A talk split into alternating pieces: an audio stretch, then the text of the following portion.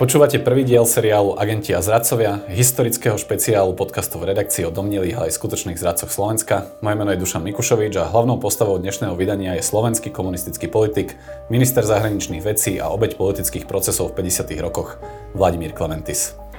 Doznávám svoju vinu v tom, že v roku 1939 po mojom zaviazaní francúzskej výzvednej službe Sûreté Nationale stal som sa agentom západných imperialistov. Spolu so Slánskym prevádzal som rozvratnú kádrovú a organizačnú činnosť na ministerstve zahraničných vecí a tým som sa zaradil do jeho protištátneho, špionážného sprisahaneckého centra. V štúdiu vítam historika Ústavu pamäti národa, autora knihy Politické procesy na Slovensku v rokoch 1948 až 1954, Branislava Kinčoka. Dobrý deň. Dobrý deň. No, e, v úvodnej ukážke sme počuli naučenú reč Vladimíra Klementisa, ktorou sa priznáva k špionáži proti Československu. To sa odohralo v roku 1952, kedy mal Klementis 50 rokov a dovtedy prežil pomerne dobrodružné roky. Poďme teda na začiatok. Kde sa Klementis narodil a z akej rodiny pochádzal? Tak Vladimír Klementis sa narodil 20. septembra 1902 Tisovci. A pochádzal z rodiny, definoval by som mu možno tak z národného hľadiska, z národnej uvedomilej, pretože tá celá oblasť bola v podstate národne uvedomilá. A e, môžeme povedať, že e, teda vyrastal, vyrastal v dosť e, harmonickom prostredí, čo nebolo vtedy úplne bežné. Bola to usporiadaná rodina. E, mal veľké šťastie, že rodičia sa dožili dlhého veku, lebo ak porovnáme s niektorými e, jeho súputníkmi inými, e, ktorí mali veľmi ťažké detstvo, pretože vyrastali už ako, ako mlad, malé deti osiroteli. Napríklad, e, ak spomenieme Davistov Daniel Okáli, vyrastal spolu s bratom v Sirotinci v Modre. Takže on e, skutočne e, vyrastal, mal veľmi šťastné detstvo aj vďaka svojim, e, svojim rodičom. Jeho otec bol učiteľ miestny. Evangelický učiteľ. Evangelický učiteľ učil na Evangelickej ľudovej škole uh-huh. a jeho matka bola v domácnosti, ale tiež mala, môžeme povedať, vzťah tak, s tomu vzdelaniu a hlavne k umeniu. A je to možno aj kvôli tomuto, tomuto rodinnému zázemiu, a záľubám jeho rodičov e, sa aj on e, nakoniec e, stal intelektuálom, môžeme povedať aj svojím spôsobom umelcom, hlavne teda možno novinárom, redaktorom. Hlavne to bol jeho také hlavné zameranie, lebo keď ho porovnáme s inými davistami, tak on nebol až tak, tak, tak, taký umelecký založený. Uh-huh. Nepísal básne, nepísal novely, myslím, že napísal nejakú jednu, jednu krátku novelu. Takže z tohto pohľadu on inklinoval k tej žurnalistike skôr tomu. My sa k tomu vysvetleniu, že kto to boli Davisti, ešte dostaneme. Ja možno len pri tej rodine Klementisovcov nie nezaujímavým faktom je, že to bola vlastne uhorská šlachtická rodina, ktorá získala armález v roku 1651. Keďže hovoríme o komunistickom politikovi, no ono asi nebolo úplne obvyklé, že by nejakí komunistickí politici pochádzali zo šlachtického prostredia. Hral ten pôvod v Klementisovom príbehu nejakú úlohu? Záleží, že kedy na začiatku, v, to, v tých 30 alebo v tom jeho detstve, v tých 30 rokoch ani, ani veľmi nie. Po vojne to už bolo samozrejme iné. Tam je ťažké povedať, že e, uhorská šľachtická rodina, pretože vieme teda, ako zemianstvo fungovalo na Slovensku, že e, v tomto období tí zemiania už boli splynutí v podstate na tých dedinách, v, na tom vidieku boli splynutí v podstate takými bohatšími sedliakmi, no, nejak sa od nich neodlišovali. V mestskom prostredí to boli e, typickí mešťania. mešťania. Mm-hmm. A toto bol v podstate prí, príklad aj Klementisovcov, pretože už jeho starý otec, ktorý pochádzal e, z otcovej strany, ktorý pochádzal zo Skladice, bol typický mešťan skladický, ktorý sa živil barbierstvom, mm-hmm. garbe, garbiarstvom teda. A jeho otec e, bol už obyčajný učiteľ v podstate. A aj ten prístup jeho otca k tomu pôvodu, že to je zemanská rodina, tak bol taký, že dosť bral tak žartovne, ne, nebal to vážne, skôr sa tomu tak, tak, e, tak vysmieval, alebo škoda radosne. Neboli to žiadni baróni. Teda. Neboli to žiadni baróni. A, e, ale samozrejme bola to rodina učiteľská, tak predsa len to zázemie mali, mali lepšie ako tí obyčajní z chudobných rodín.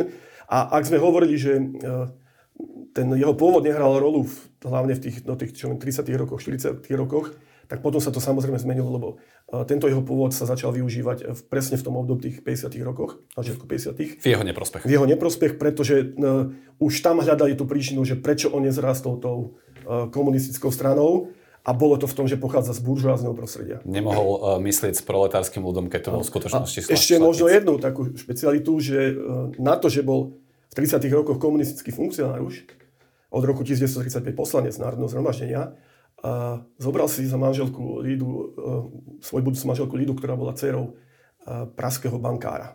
Mm-hmm. Že aj to bolo dosť netradičné na komunistu, že si zobral tiež môžem povedať, že buržujku za manželku. Keď ešte zostaneme v tých mladších rokoch, Klementis študoval na Skalickom gymnáziu, tam ho zastihol aj vznik Československej republiky, potom odchádza na právnickú fakultu Karlovej univerzity v Prahe, teda hovoríme o začiatku 20. rokov. V tom čase sa v mnohých krajinách šírili nielen komunistické myšlienky, ale aj revolúcie. Vieme niečo o tom, ako sa vlastne Klementy stal komunistom? Z tohto, presne z tohto obdobia nemáme nejaké, e, nejaké, nejaké informácie o tom, e, e, ako, kde konkrétne, čo ho inšpirovalo, aby, aby že sa ten, s tým jeho svetonázorom, tou, tou životnou ideou stal ten marxizmus. To, o tom presne nevieme, lebo on to ani nepopisoval v tej jeho nedokončenej kronike. Skrátka, ide o to, že pravdepodobne, keď to porovnáme s ostatnými komunistickými intelektuálmi, ako kedy sa v podstate dostali do kontaktu s tými komunistickými myšlienkami alebo s marxistickými, uh, tak môžeme predpokladať, že to bolo na tom gymnáziu v Skalici. A ja, ja, si, ja si myslím, že to bolo až uh, po, po roku 1918, lebo už v tom 21., keď začal študovať v Prahe na vysokej škole, už jeho súputníci hovorili, že už mal vtedy plnú hlavu socialistických, socialistických myšlienok. Ono to nebolo vlastne nič, čo by sa vymykalo z tej doby. Vieme napríklad, že aj vo voľbách prvých v Československu v roku 1920 sociálno-demokratická strana vyhrala voľby na Slovensku, čo už nikdy potom nezopakovala. Čiže vtedy naozaj, že tie socialistické myšlienky boli pomerne populárne medzi, medzi širokým obyvateľstvom. Bol to produkt eh, prvej svetovej vojny toho veľkého sociál, tej sociálnej nerovnosti a tej sociálnej biedy, ktorá priniesla. A skrátka títo mladí ľudia, ako bol Clementis, veľa slovenských intelektuálov, ktorí sa v podstate tedy len tvorila sa tá vrstva intelektuálov po roku 1918, lebo v Uhorsku vzniknúť nemohla vzhľadom na tie podmienky a školstvo, tak inklinovala k týmto socialistickým, alebo tej ľavici, tým socialistickým myšlienkám. A oni skrátka videli, uh, oni chceli po tej vojne napraviť tú, tak ako mladí ľudia napraviť tú sociálnu nespravodlivosť a v tom, uh, tom, uh, tom, tých ľavicových myšlienkach videli niečo, nejakú takú epochálnu epochálnu vec, e, ktorú môžu tvoriť e, v budúcnosti, alebo novú, novú budúcnosť v podstate. Vy ste spomenali e, knihu Nedokončená kronika, to je vlastne kniha listov jeho manželke, ktorú písal v, už počas vojny, keď bol v internačnom tábore vo Veľkej Británii. My sme spomenuli, že Klementisov otec bol učiteľom na evangelickej škole, tak vlastne aj z tejto, z tejto jeho knihy pochádza ukážka, ktorú si teraz pustíme a ktorá opisuje vlastne to, ako chladný bol jeho vzťah k náboženstvu. Preto kostol, a najmä protestantský, nemohol mi naozaj nič dať, čo by ma mohlo priťahovať. Veľký Tisovský kostol, jeden z najväčších evanelických v bývalom Uhorsku, chladný, puritánsky, s farárom bez rečníckej inšpirácie, kompilujúcim svoje kázne podľa šablón, ako študenti z pušiek, veru nemohol zmeniť môj akýsi vrodený nezáujem v náboženskú vrúcnosť. Rád som chodil do kostola len na večerné predvianočné roráty. Tie mali svoje kúzlo a neboli na nich kázne. Zimné večery, sneh vrzgajúci pod nohami, ľudia tiahnúci tmou, s lampášmi ku kostolu, s lampášmi, ktoré práve zosňovali z klinca v chlieve, kde si svietili pri dojení kráv, a potom veľká klenba kostola, strácajúca sa v tme pri svetle sviečok. To všetko bolo niečo iné, než dlhé vysedávanie za nezrozumiteľnej kázne v nedeľu do obeda, keď možno čas stráviť stokrát zaujímavejším spôsobom.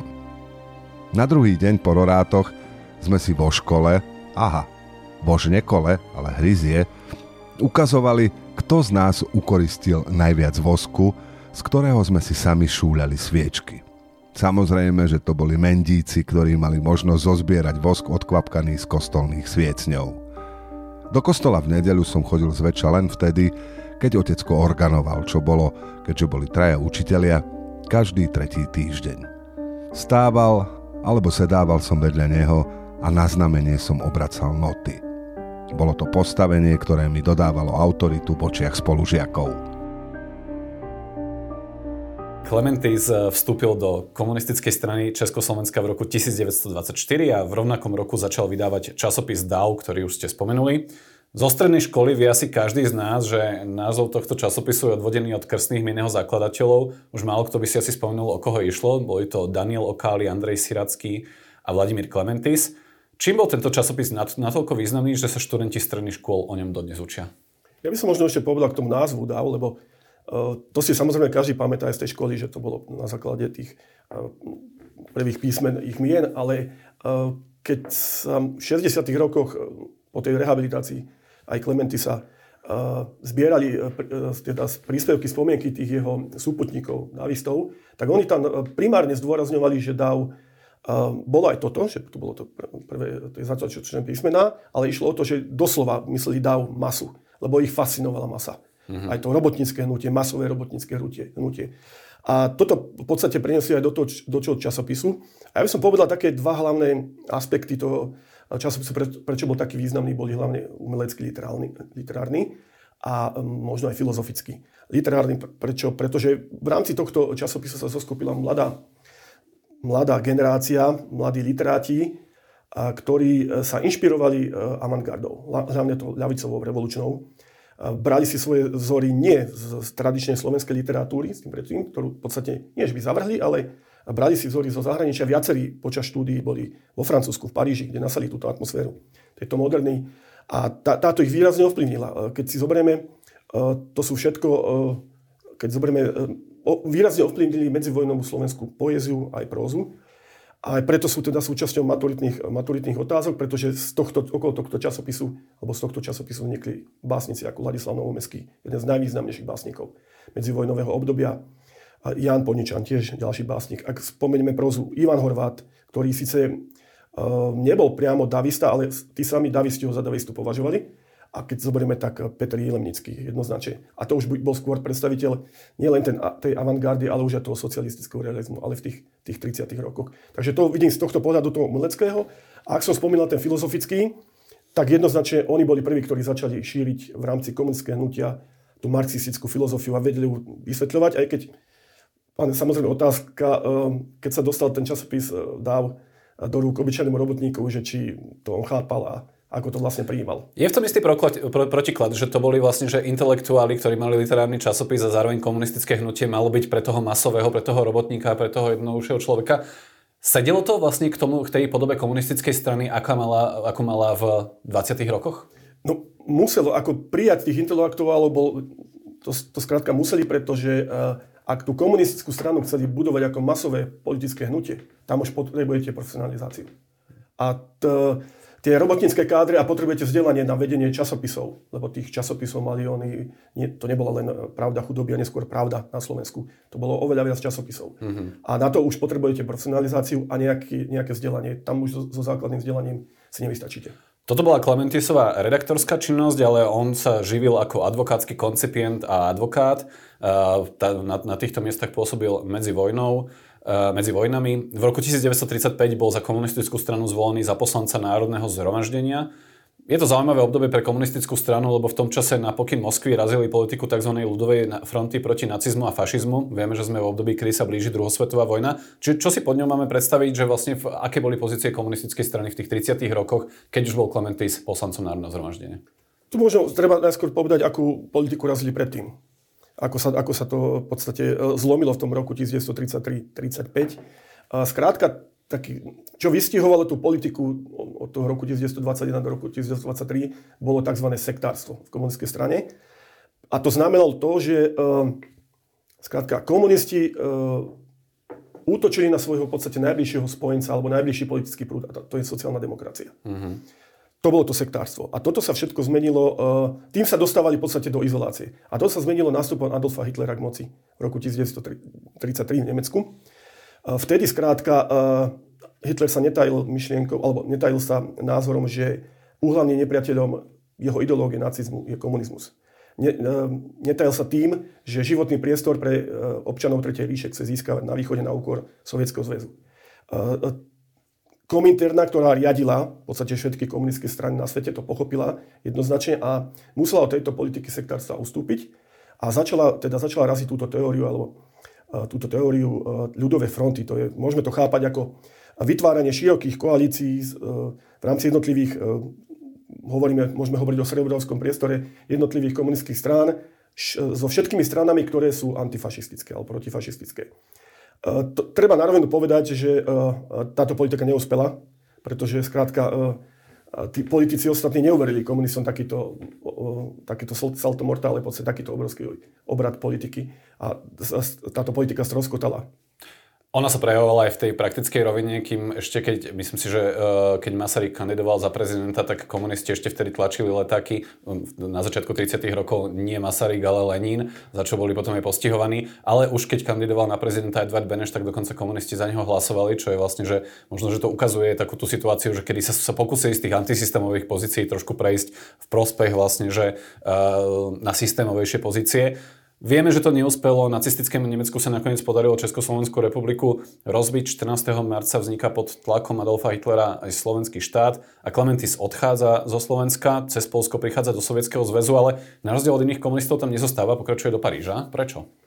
Uh, to ani možno nebol záujem, aby ostal. Uh, o tom, že kto kde skončí v uh, ilegalite, ani, uh, teda v exile, nerozhodovali tí jednotlivci, že teraz idem, vyberiem a idem do, do Paríža. Skrátka o tom rozhodovala strana. Uh-huh. Koho, kedy, kde vyšle.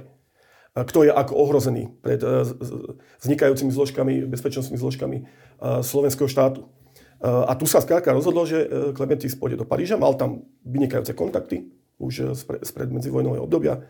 Uh, myslím, že tam jeden rok dokonca študoval Paríži, tak sa rozhodol, že odíde do Paríža. On už v podstate Slovensko opúšťal tým, že bol známy, že bol poslanec, on už opúšťal pred 14. marcom. Išiel do Prahy, no a tam on zacítil 15. marec, samozrejme, a mali aj vízum e, do, do Francúzska, však obidvaja naraz sa báli prekročiť e, nemecké hranice. Lebo on bol teda známy, určite o ňom vedel aj Obaja s manželkou. A obaja s manželkou, áno. Takže sa rozhodli, že pôjde iba manželka, on teda, že pôjde inou cestou, tak sa rozhodol, že pôjde cez Polsko. To sa mu na trikrát podarilo a skončil nakoniec v Moskve. A tam súdruhovia znovu rozhodli, teda to vedenie Moskovskej komunistickej strany Československa rozhodlo, že pôjde do, do Paríža, kam sa e, teda v podstate aj v roku 1939 dostal. Takže to bolo rozhodnutie strany. To mm. nebolo jeho individuálne, že ideme do Paríža. Mm. Bolo to rozhodnutie strany asi príznačné pre komunistickú stranu a takéto kolektívne rozmýšľanie, ktoré tam bolo. To obdobie rokov 39 až 41 pre komunistickú stranu Slovenska a všeobecne komunistov bolo také trochu problematické práve preto, pretože vtedy ešte Sovietský zväz neviedol vojnu s Nemeckom, dokonca došlo k uzatvoreniu paktu Molotov-Ribbentrop, teda dohody o neútočení medzi nacistickým Nemeckom a Stalinovým sovietským zväzom, ktorá nejakým spôsobom dovtedy, popierala dovtedejšiu, dovtedejšiu politiku Moskvy. A pre slovenských komunistov asi nebolo jednoduché vysvetliť aj svojim priaznivcom, že prečo teraz zrazuje Sovietským zväz, ak nie spojencom, tak minimálne má nejakú partnerskú dohodu s nacistickým Nemeckom, uhlavným nepriateľom. Ak sa nemýlim, nemýlim tak Klementy sa dokonca uchylil k niečomu nevydanému a ten nespochybniteľný vzor Sovietský zväz a Stalina pre túto dohodu kritizoval. Je to tak? Uh, áno, kritizoval alebo spochybňoval, môžeme tak, aj to je takýto termín použiť.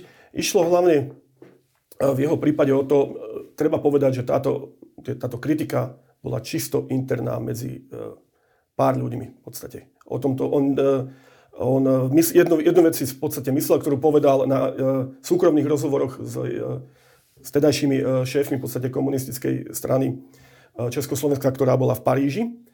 A treba povedať, že on nie jedinýkrát, jedenkrát v podstate kritizoval, on kritizoval celkovo trikrát Sovietský zväz za tú politiku roku 39-40. Uh-huh. Prvýkrát to bolo hneď, keď bol ohlásený, že teda bol pakt uzavretý. To bol prvýkrát. To vtedy sa vyjadril uh, pred uh, Švermom a pred Širokým. Druhýkrát to bolo o niekoľko týždňov neskôr, keď bola podpísaná vzájomná priateľská dohoda medzi Sovietským zväzom a Nemeckom, teda spojenecká zmluva. To tiež svojím spôsobom nepáchal, ne, ne, nechápal a spochybňoval. Uh, a tretia kritika bola, keď Sovietský zväz zautočil na Fínsko. A tedy to povedal už iba pred jedným človekom, Bruno Kollerom. A napriek tomu, napriek tomu ako hovorím, tá kritika bola čisto interná, on na verejnosti nič e, kritické voči Sovietskému zväzu nepovedal. No oni mu tú kritiku aj napriek tomu, že bola interná, neskôr spočítajú a k tomu sa dostaneme e, práve pri tom jeho procese. E, nevyčítali mu len to, že kritizoval v niektorých tých otázkach Sovietský zväz, ale aj to, že sa paktoval s nekomunistickými politikmi, ktorí boli v exile. V oktobri 1939 sa spolupodielal dokonca na vydaní memoranda slovenských politikov, kde bol okrem neho aj Milan Hoďa, Štefan Osusky či Jan Pauliny Todt. V tom memorandum požadovalo obnovenie Československa aj nejaké priznanie e, práv e, Slovensku. Bol to v očiach tých ortodoxných komunistov veľký hriech, že spolupracoval na niečom s ľuďmi, ako bol Milan Hoďa, ktorý bol predtým e, predseda vlády za Granickú stranu? Tu prichádzame k ďalšiemu obratu tej politiky Sovietskeho zväzu a bol to, áno, od, od, toho, od toho augusta, septembra 39 to bol znovu, hriech. Kým dovtedy, ako som spomínal, proti nacizmu vystupovať ako široká fronta, tej ľudové fronty. Teraz to opäť bol hriech spolupracovať.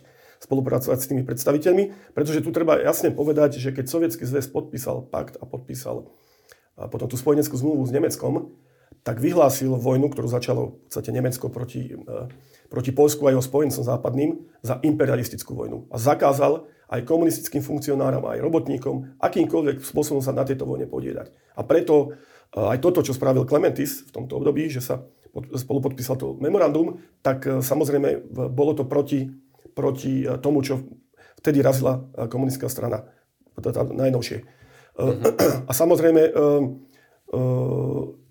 toto trvalo od roku 1941. Ako náhle Sovietský zväz bol prepadnutý nacistickým Nemeckom, opäť sa karta, karta otočila a Clementis alebo komunistickí politici mohli v exíle spolupracovať aj s predstaviteľmi týchto pre nich buržoáznych, buržoáznych strán. Ak sa nemýlim, pre Klementy sa to malo prakticky dôsledok ešte v tom roku 1940. On bol vylúčený z komunistickej strany Československa? Tuto je taká veľká otázka. Pravdepodobne áno, ale nie úplne formálne. Lebo um, niekde, niekde pri, keď sa o ňom rozprávalo, sa používal termín, hovorili o ňom, že bol vylúčený, niektorí hovorili, že ho považujú, považujú za človeka mimo stranu alebo za človeka, ktorého nepo, nepovažujú za člena člena strany. Tu treba povedať, ak som spomínal uh, o tom, že on ako tú kritiku povedal čisto interne len pred pár ľuďmi, tak túto významnú úlohu v tom, že nakoniec ten, široký, e, nakoniec ten Clementis bol vylúčený z tej strany, zohral William Široký. Neskôrší sa, československý predseda vlády. Áno, a jeden z hlavných strojcov procesu proti buržoáznym nacionalistom, kde pôvodne mal zohrávať hlavnú úlohu Clementis. A išlo o to, že e, široký, medzi Širokým a Clementisom vládla veľká animozita. Krátka, oni sa nemali rady uh, už od predvojnového obdobia. Prvýkrát sa to v podstate objavilo tak v roku 1935, keď Klementis kandidoval na poslanca do Národného zhromaždenia. Klementis mu túto kandidatúru chcel prekaziť, avšak uh, Gottwald to stopol, pretože Gottwald mal veľmi dobré vzťahy s Klementisom. Oni sa poznali a boli, v podstate mali priateľské vzťahy doslova, čo teda Široký a Klementis nemali a vďaka Širokému sa toto roznieslo aj teda dostalo do toho uh, Česko, vedenia Moskovského komunistickej strany Československa a, avšak e, aj v tej Británii, keď, e, keď aj, v tom, teda aj vo Francúzsku, Británii, Clementis, e, tí ľudia, alebo to vedenie KSČ, čo tam bolo, tak nevedeli o týchto detailoch a preto ho niekedy aj nepovažovali mimo stranu. Pretože, ako si neskôr povieme v súvislosti s, s jeho činnosťou v Londýne, tak on všetko konzultoval s komunistickou stranou. A na svoje pôsobenie v Paríži spomínal Clementis aj počas toho súdneho procesu, ku ktorému postupne smerujeme. Čiže uh, takto si spýtoval svedomie za to, čo robil počas vojny v Paríži. S kým ste vlastne v Paríži navázal toto spojenie? Paríži som nadviazal tiež spojenie s ďalšími reakčnými politikmi, emigrantmi, ako s tedajším vyslancom Štefanom Osuským, doktorom Jánom Pavlínim Tótom a ďalšími. V roku 1939 v súvislosti so zahájením vojnových udalostí v Európe zaujal som otvorene protidemokratický a protisovietský postoj v otázke sovietsko-nemeckého paktu, vojnových operácií vo Fínsku a v otázke hodnotenia prvého údobia svet tejto vojny. Táto skutočnosť ma zaviedla otvorene do tábora reakčného. No a ako ste spomenuli, keď Nemecko napadlo a obsadilo Francúzsko, Vladimír Klementy sa presunul do Londýna, kde bol načas umiestnený do internačného tábora, ale potom pôsobil v londýnskom rozhlasovom vysielaní pre Československo ako hlasateľ, mal pseudonym Peter Hron. Uh, no, my hovoríme vlastne o Londýne, Eduardovi Benešovi, vojnových rokoch na západe. Mm, aj to bolo znovu momenty, ktoré sa hodili jeho sudcom. Čo najdôležitejšie by sme si mali pamätať z týchto Klementusových rokov v Londýne? V prvom rade, on keď sa dostal do Londýna, už bol príslušníkom e, Československej armády. E, avšak bol komunista, ono všetci vedeli, a komunisti tam nemali, ani komunistickí vojaci nemali nejakú veľkú dôveru v exilovej Československej armáde. A keď sa teda dostal do Anglicka, tak e, bol 9 mesiacov v internačnom tábore spolu s ďalšími komunistami. A v podstate e, dostal sa, on mal skrátka aj v tej armáde problémy s, s dôstojníkmi. Neviem, či ich nerešpektoval, alebo nepoznám, nepoznám detaily, ale mal skrátka s nimi problémy a to sa prejavovalo aj na nedôvere voči nemu. Avšak v roku 1941 apríli sa už dostal teda z tohto internačného tábora. Ponúkli mu, ponúkli mu prácu ako hlásateľa BBC pre Československé vysielanie. A aj toto samozrejme odsúhlasoval s tamojším vedením KSČ, ktoré to odsúhlasovalo aj s vedením v moskovským teda mm-hmm. KSČ. Takže on, aj keď ho považovali za mimo stranu, on všetko konzultoval so, so straníkmi aj toto, že či môže byť tým hlásateľom, bo, mu povolila strana, ale nepovolila mu, aby vystupoval pod vlastným menom, tak preto vznikol ten, ten názov Peter Hrom. Mňa to zaujímalo, že prečo vlastne pseudonym. Viem, že napríklad niektorí hlásatelia v tom londýnskom vysielaní pre Československo česky používali pseudonym aj v, preto, aby ochránili svoje rodiny, ktoré boli vtedy v protektoráte. Či nebola tá podobná situácia v snahe ochrániť svojich príbuzných v Áno, môže byť, ale jednoznačne bola tam aj tá snaha Eh, tej komunistickej strany, tým, že nebol jej súčasťou alebo nebol za ňu, za ňu považovaný, tak aby vystupoval pod pseudonymom. Z povojnového obdobia by sme sa určite mohli zastaviť pri viacero témach, ktoré súvisia s Klementisovým pôsobením. Uh, on mal napríklad na starosti aj otázku výmeny maďarského slovenského obyvateľstva. Nemáme úplne veľa času, skúsme telegraficky, ako vyzeral Klementisovou osud a kariéra od toho roku 1945, od konca vojny, do prevratu komunistického v roku 1948. Ja si myslím, že tu v prvom rade treba povedať, eh, ako bol omilostený. V podstate, ako sa znova stal členom strany. Stranou. Áno. Takže on, toto sa v podstate začalo riešiť uh, už v roku 1944, konkrétne v oktobri, keď sa do Londýna prišla delegácia, delegácia Slovenskej národnej strany, ktorej súčasťou bol jeho výborný priateľ Lacno Slovenskej národnej rady. Slovenskej národnej, prepačte, Slovenskej národnej rady, uh, ktorej uh, súčasťou bol aj jeho dobrý priateľ Lacno Homeský a ktorý, s ktorým sa stretli a túto veci vydiskutovali, lebo ani Laco Novomestský nepoznal detaily, že čo sa v tom Francúzsku vlastne stalo v tom roku 1939. Mm-hmm. Klementis mu to vysvetlil a Laco Novomestský poslal správu najprv a na Slovensko a zo Slovenska išla správa e, do Moskvy a v rámci e, marcových rokovaní, kde sa teda kreovala e, nová československá vláda v marci 1945, skrátka bol Klementis omilostený Hlavnú, hlavnú úlohu v tom zohrali samozrejme slovenskí predstavitelia komunistickej strany Slovenska na čele s Husákom a spomínal som Novomestským Šmitkem, ktorí boli dobrí priatelia Klementisovi a samozrejme Klement eh, Gottwald, ktorý stále prechovával eh, sympatie ku Klementisovi a tak sa v podstate, eh, v podstate stal Vladimír Klementis štátnym tajomníkom ministerstva zahraničných vecí. A o tom nevedel ešte. Dozvedel sa o tom až na lodi, keď cestoval z Veľkej Británii v podstate domov. Čím to bolo, že Klement Gottwald, eh, líder komunistickej strany, mal sa takto v oblúbe? Poznali sa eh, veľmi dobre z, tých, z toho medzivojnového obdobia. Klement eh, Gottwald bol v 20. a 30. rokoch, hlavne v tých 20. rokoch, a mal na starosti slovenskú komunistickú tlač. Sice ho riadil z, z Ostravy, pretože na Slovensku neboli podmienky na jej vydávanie a skrátka Klementis do tejto tlače prispieval. A takýmto spôsobom sa zoznámili a vytvoril sa medzi nimi vzťah doslova by, mohol by som povedať, že, že aj priateľský. No a v podstate takto bol uh, Clementis uh, omilostený, stal sa tým štátnym tajomníkom až v podstate do roku 1948. A keď si poviem medzi také jeho hlavné úlohy, ste ich tu spomínali, bolo hlavne riešenie maďarskej otázky. On zo začiatku v tých prvých mesiacoch on aj vytváral to ministerstvo zahraničných vecí, pretože uh-huh. Jan Masaryk bol vtedy na jednaniach, e, zakladal sa OSN, takže on bol na týchto, na týchto jednaniach a miesto neho niekoľko mesiacov Vladimír Klementis aj personálne a celkovo, celkovo zakladal ministerstvo zahraničných vecí. A v podstate bol takou, istý čas takou jednotkou na to ministerstve zahraničných vecí. Komunisti sa chopili moci vo februári 1948.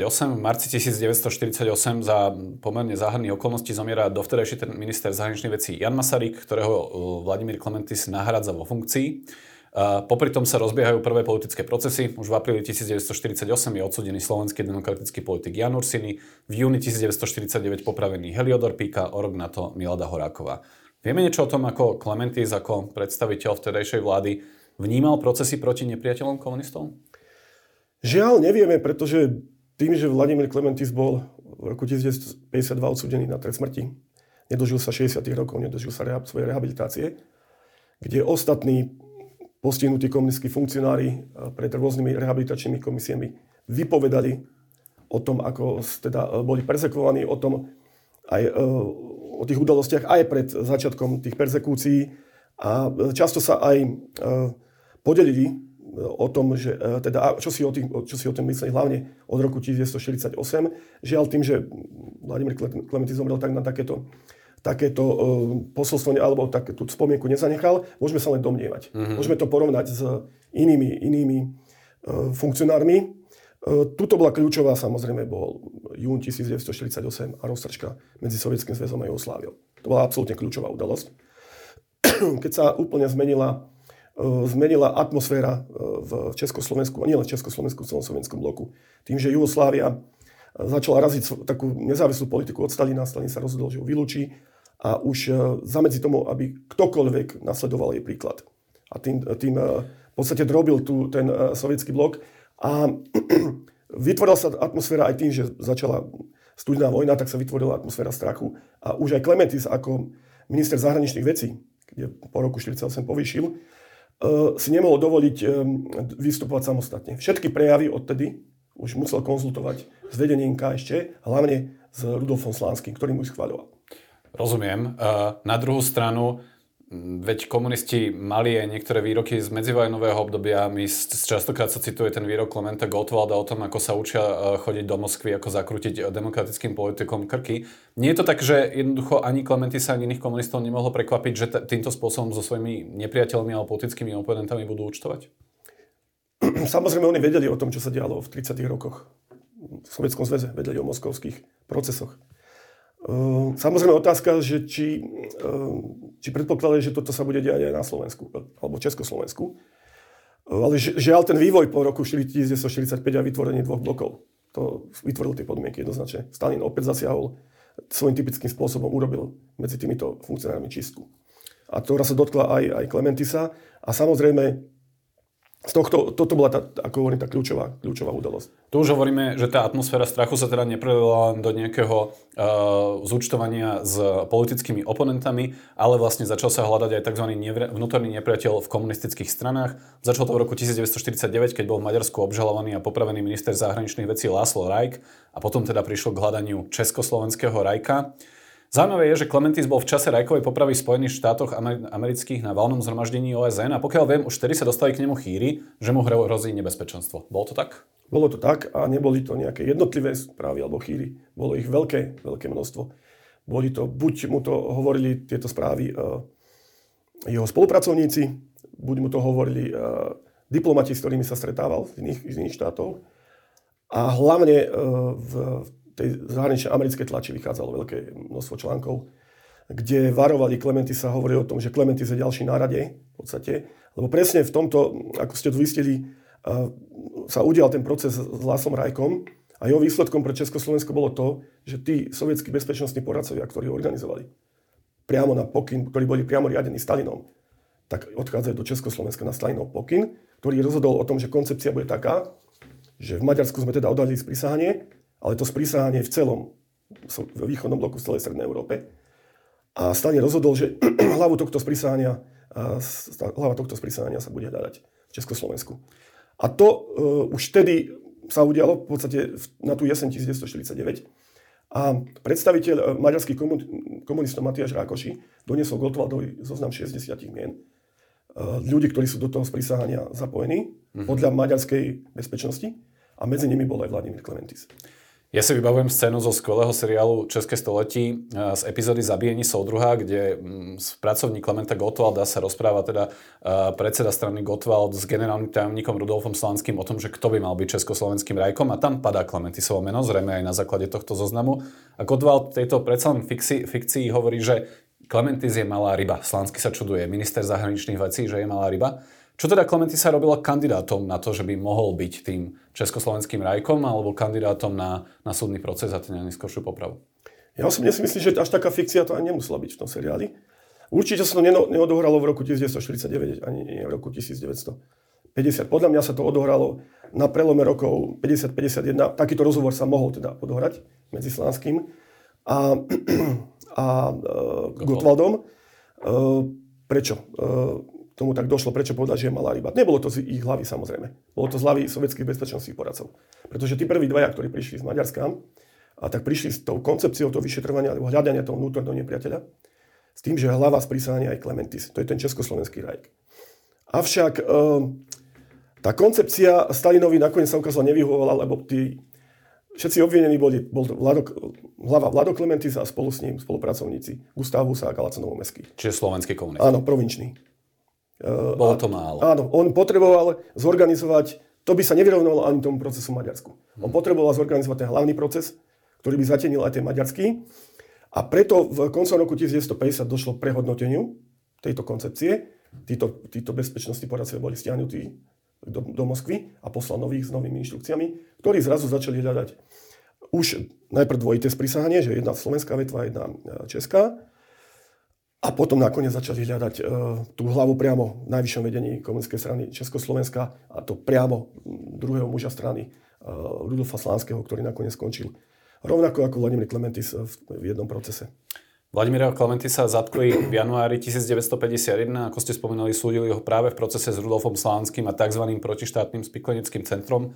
Ako zneli oficiálne obvinenia?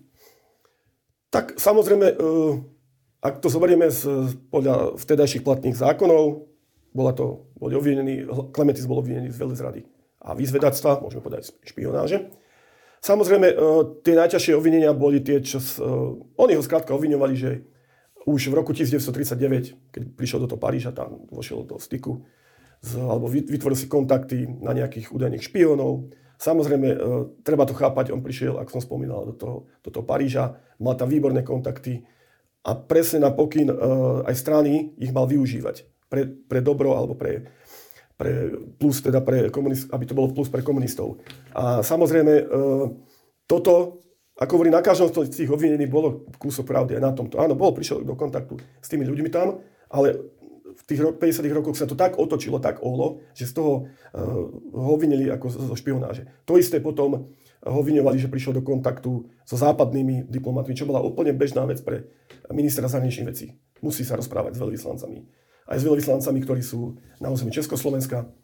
A samozrejme uh, vyčítali mu aj uh, tú samozrejme kritiku z roku 1939 ktorú zaobalili do, také, do, do, do takého termínu, že e, maril mierové úsilie Sovietskeho zväzu. Takže to bolo.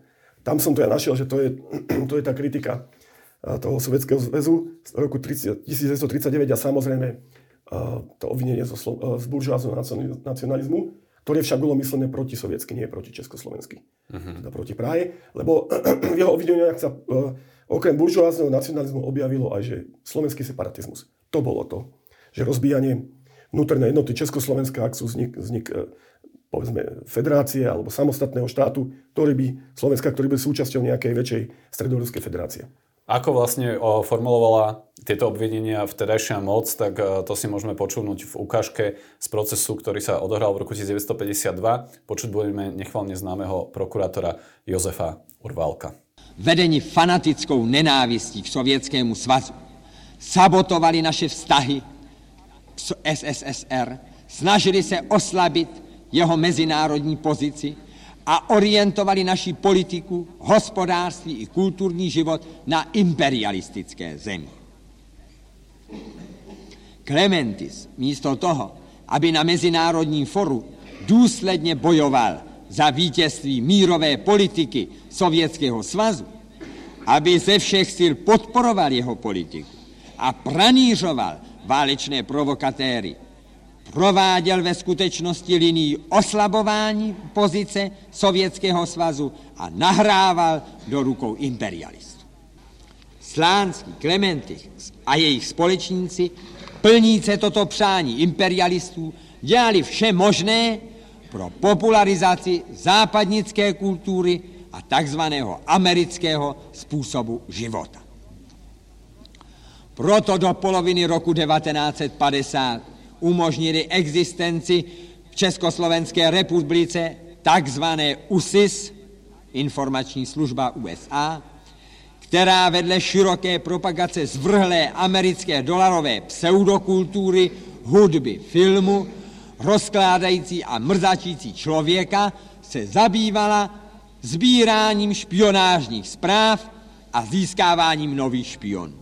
No, v tejto ukážke sme počúvali rovno o propagácii zvrhlej americkej pseudokultúry, ktorá mrzačila človeka. E, to znie, že komunistická moc svojich bývalých spolustraníkov obvinila v podstate z čokoľvek. Čo, čo najbizarnejšie bolo Klementisovi vyčítané v tomto procese? Toto je jedna z tých vecí. Samozrejme, e, pretože v tom e, treba chápať e, Klementisov život, ako, ako si on užíval, ako on bol, ako som spomenul, intelektuál. Môžeme ho doslova povedať, ten Salón komunista. On sa miloval pohybovať v tejto vyššej spoločnosti. Bol to rodený v podstate diplomat svojím spôsobom. A toto presne uh, obľúboval kaviarne. A toto presne mu vyčítali tí, tí, tí funkcionári typu William Široký, ktorí zišli z toho, toho robotníckého hnutia, z robotníckého priestoru, ktorí si to odreli medzi tými robotníkmi a takto to v podstate vnímali, takto to zaobalili, že propagoval západný štýl života. Napríklad takto. No na, pre mňa najbizarnejšie je však to, že bol obvinený, že nikdy nebol komunista.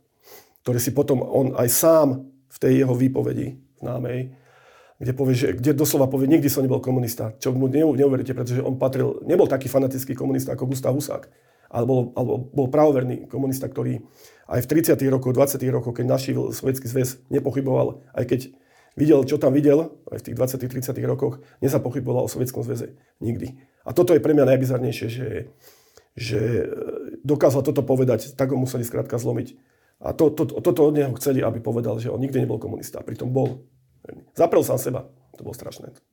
Pre procesy zo, začiatku 50. rokov je charakteristické, že boli inscenované a obvinení v nich vystupovali v podstate ako herci v takom nejakom divadle, kde recitovali vynútené priznania. Počuť to aj na tej tonalite hlasu Vladimíra Klementisa z tých nahrávok. Poznáme podrobnosti toho, že čo všetko štátna moc za bezpečnosť použila preto, aby Klementisa priznanie dostala, to znamená, že čo si zažil vo väzbe? Poznáme, lebo tie metódy sa používali na všetkých týchto hlavne vyšetrovaných komunistov oni boli sústredení, keď boli zatknutí od januára do februára 1951 na zámku Kolodie pri Prahe. Teraz je to súčasť Prahy, kde bola špeciálna prísentajná akcia zriadená, a kde teda boli oni v, umiestnení v, v tých pivničných priestoroch, to bol úroveň stredoveku, skrátka, a vyšetrovali ich hore na zámku.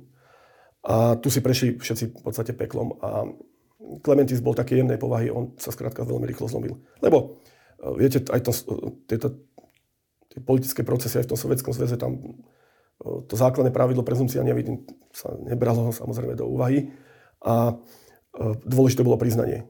A dôležité bolo, ako dostať z toho človeka priznanie. No a na to sa používali metódy, ktoré do Československa priniesli sovietskí bezpečnostní poradcovia v roku 1949 a ktoré sa tu zdokonali a ktoré sa naučila štátna bezpečnosť a bola to kombinácia fyzického násilia a psychického nátlaku. Čiže bytie. Áno, ale tu je to zaujímavé také, že tých komunistov až tak nebili. Oni mali k ním, eh, k ním eh, trošku iný prístup, mm-hmm. psychologický prístup. Skrátka, to, čo aj s ostatnými robili nekomunistami, že dlhé výsluch, výsluchy celodenné na celé, museli celý deň chodiť, ak neboli na výsluchu. V noci prerušovaný spánok, to čo človeka skrátka, čo človek maximálne vedel vydržať 7 dní a zlomil sa každý človek, úplne každý. Toto zafungovalo aj na Klementisa, ale samozrejme oni na nich vplývali, to som tu už naznačil, na to, že je komunista, že je člen strany, že musí, toto, toto od teba komunistická strana žiada. Hmm. Toto, a ty tej komunistické strane musíš pomôcť, lebo si, lebo si komunista. A oni, komunisti, drve väčšine tomuto skrátka skončili, skočili na túto hru tých, na túto psychologickú hru tých vyšetrovateľov a skutočne e, tí, čo na to skočili, tak s, s nimi sa mohol potom pracovať v takýchto monster procesoch, ako bol s Rudolfom Slanským, kde od slova do slova hovorili svoju, svoju naučenú, naučenú výpoveď. Takže takýmito metodami ich zlomili a keď ich raz zlomili, a hlavne takých ľudí, ako spomínam Klementy, že bol mekší, on sa už nikdy potom z toho nespamätal a spolupracoval aj keď vedel, že kam to asi vedie. Ja keď som si čítal prepisy nahrávok z procesu s Rudolfom Slánským, zaujímal, že obvinenia voči Klementisovi boli koncipované tak široko, že si vzájomne protirečili. Prokurátor Urválek na jednej strane Klementisovi vyčítal, že je to buržoázny nacionalista, ale zároveň, že slúžil Eduardovi Benešovi, ktorý ako čechoslovakista odopieral Slovakom práva. No bolo to tak nezmyselné, že dokonca Urválek musel vo svojej záverečnej reči tieto nezrovnalosti vysvetľovať. A teda vlastne ich nevysvetlil, jednoducho povedal, že Clementis nadovšetko nadradil za, uh, záujmy imperializmu a bolo vybavené. Mohol z tohto vtedejší divák, poslucháč odhaliť, že ten proces bol vykonštruovaný?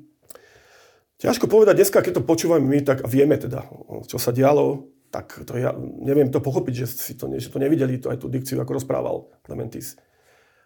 Že to, boli, to neboli jeho slova, to boli e, slova vyšetrovateľov, to boli slova z toho vyšetrovacieho spisu, nie jeho e, spontánna výpoveď. Samozrejme otázka, že či e, to tí poslucháči, hlavne išlo poslucháčov, lebo v televízii ešte nebola, takže toto sa vysielali v priamých, priamých vstupoch do Československého rádia alebo rozhlasu. A tedajší pamätníci hovoria, že, že dalo sa, niektorí to vedeli, teda odhadnúť, že áno, je to tá naučená výpoveď, ale väčšina, drvia väčšina ľudí záležalo podľa mňa aj od vzdelania, samozrejme že tých obyčajných ľudí, e, tá väčšia teda, tedajšia masa, tak e, tomu skrátka uverili. Tá propaganda bola obrovská, to sa na vás valilo v podstate dva týždne z každého, zo všetkých novín stranických a z rozhlasu, do kina, keď ste išli na film, z, v, tých, vo večerníkoch. Týchto, preto sa robil aj ten, ten, ten uh, filmový záznam a bolo veľmi ťažké um, tomu, tomu, tomu možno niekto ani nemohol, neveril tomu, že by to mohol Klementis všetko hovoriť. Hmm. Že by sa priznával. Lebo, lebo to bolo naozaj, že priznanie sa až, až takouto naozaj, že naučenou retorikou k imperializmu a k špionáži a, a, a, a, a podobne. Uh, veď môžeme si ešte pustiť na záver ukážku z Klementisovej záverečnej reči. Nech je aj môj prípad výstražným varovaním. K akým koncom, k akým strašným koncom vedie matrikové formálne členstvo v komunistickej strane, spojené s kolísaním, zrazovaním, nedodržovaním vernosti strane a sovietskému zväzu. Každý, kto kráčá po týchto chodníčkoch a kto opúšťa jasnú cestu línie strany, dostane sa v dôsledku železnej logiky vývoja skôr alebo pozdejšie do tábora nepriateľov, a tým na cestu zločinu. Bude odhalený, odhodený a likvidovaný vzrastajúcimi silami zmáhajúceho sa socializmu. Tu znie pomerne rezignovanie. Uh, vedel, čo očaká? Ja si myslím, že áno, vedel. Aj keď uh, je možné, že im pri tom, ako ich presvedčali, aby teda takto vypovedali, aby teda urobili službu strane, je možné, že im hovorili, že za to, že budú vypovedať tak, ako sa od nich očakáva, dostanú nižší trest. To samozrejme nesplnilo, pretože ten proces musel šokovať. To bol najväčší proces politický v celom sovietskom zväze s komunistickými funkcionármi. V celom sovietskom bloku. Ehm, predsa len tie moskovské procesy boli asi, asi väčšie v tých 30 rokoch. Ale hlavne ten celom sovietskom bloku bol toto určite najväčší proces. A už len to, že boli odozdaní a že boli zmierení s tým, že asi sa končí životná púť, bolo aj to, že nik z tých odsúdených na trest smrti sa neodvolal. Teda bol to štátny súd v Prahe, bola tam možnosť odvolania na naj, najvyšší súd. Nikto to neurobil. Uh-huh. Pretože možno boli tak presvedčení, že áno, že toto je to, čo má urobiť a pre tú stranu. To prečo, je udiel. prečo komunisti alebo komunistická moc potrebovala potrebovala tie priznania, potrebovala tie naučené reči, prečo jednoducho si nevystačila s tým, že že by, OK, priznali vinu, ale že prečo ich nutila vlastne, že rozprávať naozaj, že tie nezmysly a do rádia a, a preniesť to svojim poslucháčom z ich úst, že prečo nestačilo, že tie obvinenia formuloval napríklad Urválek? To bolo kvôli, kvôli propagande, aby to vyzeralo skutočne, aby to malo zdanie nejaké legality. Samozrejme, že ten súd je spravodlivý, keď pritom všetci vieme, že to bola obyčajná justičná, justičná vražda ten, ten proces um, nemal len československý dopad na Československo, ako som hovoril. To bol proces, ktorý bol organizovaný pre celý, celý sovietský blok. Veď vyšli uh, po procese, po takýchto veľkých procesoch vychádzali uh, publikácie, kde bolo uverejnená časť zápisnice výpovedí, kde bolo uverejnená obžaloba, kde bol, uh, kde bol uverejnený rozsudok a tieto knihy vychádzali v, dneska nepredstaviteľných nákladoch. A v, uh, myslím, že tento proces až v piatich jazykových mutáciách išiel. Takže tam skrátka to bola mašinéria, ktorú ehm, priniesli ehm, sovietskí bezpečnostní poradcovia, to bol ich štýl ehm, riešenia politiky, lebo toto bol proces sovietský. Odohral sa Československu, ale čisto sovietský, riadený centrály KGB priamo, priamo v podstate od Stalina. A Stalinovou zámerom bolo, urobil v podstate to isté, čo v 30. rokoch, presne ten štýl, urobiť veľký proces, ktorý by mal dopad na, aj do, ktorý mal dopad aj do zahraničia. Verdikt teda poznáme, Clementis bol odsudený na trest smrti. Spýtam sa možno ešte jednu otázku. Dnes, keď k nemu pristupujeme k jeho politickej kariére, vieme síce ako, a zvýrazňujeme túto vlastne, že ten jeho osud, ktorý, ktorý bol nešťastný, mali by sme sa pozerať aj na jeho pôsobenie kriticky? V niektorých určite, aspektoch? Určite bol súčasťou režimu po roku 1948, možno povedať po roku 1945. A z tohto pohľadu, e, ak on kritizoval v, počas druhej svetovej vojny v tom BBC v rádiu pomery na Slovensku, režim a kritizoval z toho pohľadu, e, že veľa e, literátov sa v podstate dalo do služieb tohto ľudáckého režimu. Milo Urban bol šéf-redaktor Gardista, Tido Gašpar tiež bol šéf propagandy a on toto kritizoval, vyčítal im, že čo sa z vás stalo, povrite sa. Tak ja si myslím osobne, že toto sa stalo jemu. On, on sa stal tým predstaviteľom toho režimu po roku 1948. Stal, stal sa presne tým istým, čo kritizoval. A to je tragédia. Ja si myslím, že on sa tým nechcel stať. Však on nemal ani, on nie, ani zodpovedný, nesie nejakú priamu zodpovednosť za politické procesy. On bol izolovaný v Prahe na ministerstve zahraničných vecí, mal na starosti zahraničnú politiku. Do rozhodovania o politických procesov ne, v podstate nezasahoval. Nemal ale, prečo. ale bol súčasťou vlády. Keď ale bol súčasťou toho systému a bol súčasťou vlády, takže ona tu nepriamo zodpovednosť nesie. A to je, to je, to je tá jeho tragédia. Vladimír Klementis bol popravený 3. decembra 1952, rehabilitovali ho v roku 1963. Za účasť v dnešnom podcaste ďakujem hostovi, historikovi Branislavovi Kinčukovi z Ústavu pamäti národa. Ďakujem aj ja. Moje meno je Dušan Mikušovič a tešil som, teším sa pri ďalšom dieli seriálu Agenti a zradcovia, historického špeciálu podcastu v redakcii o domnilých a skutočných zradcoch Slovenska.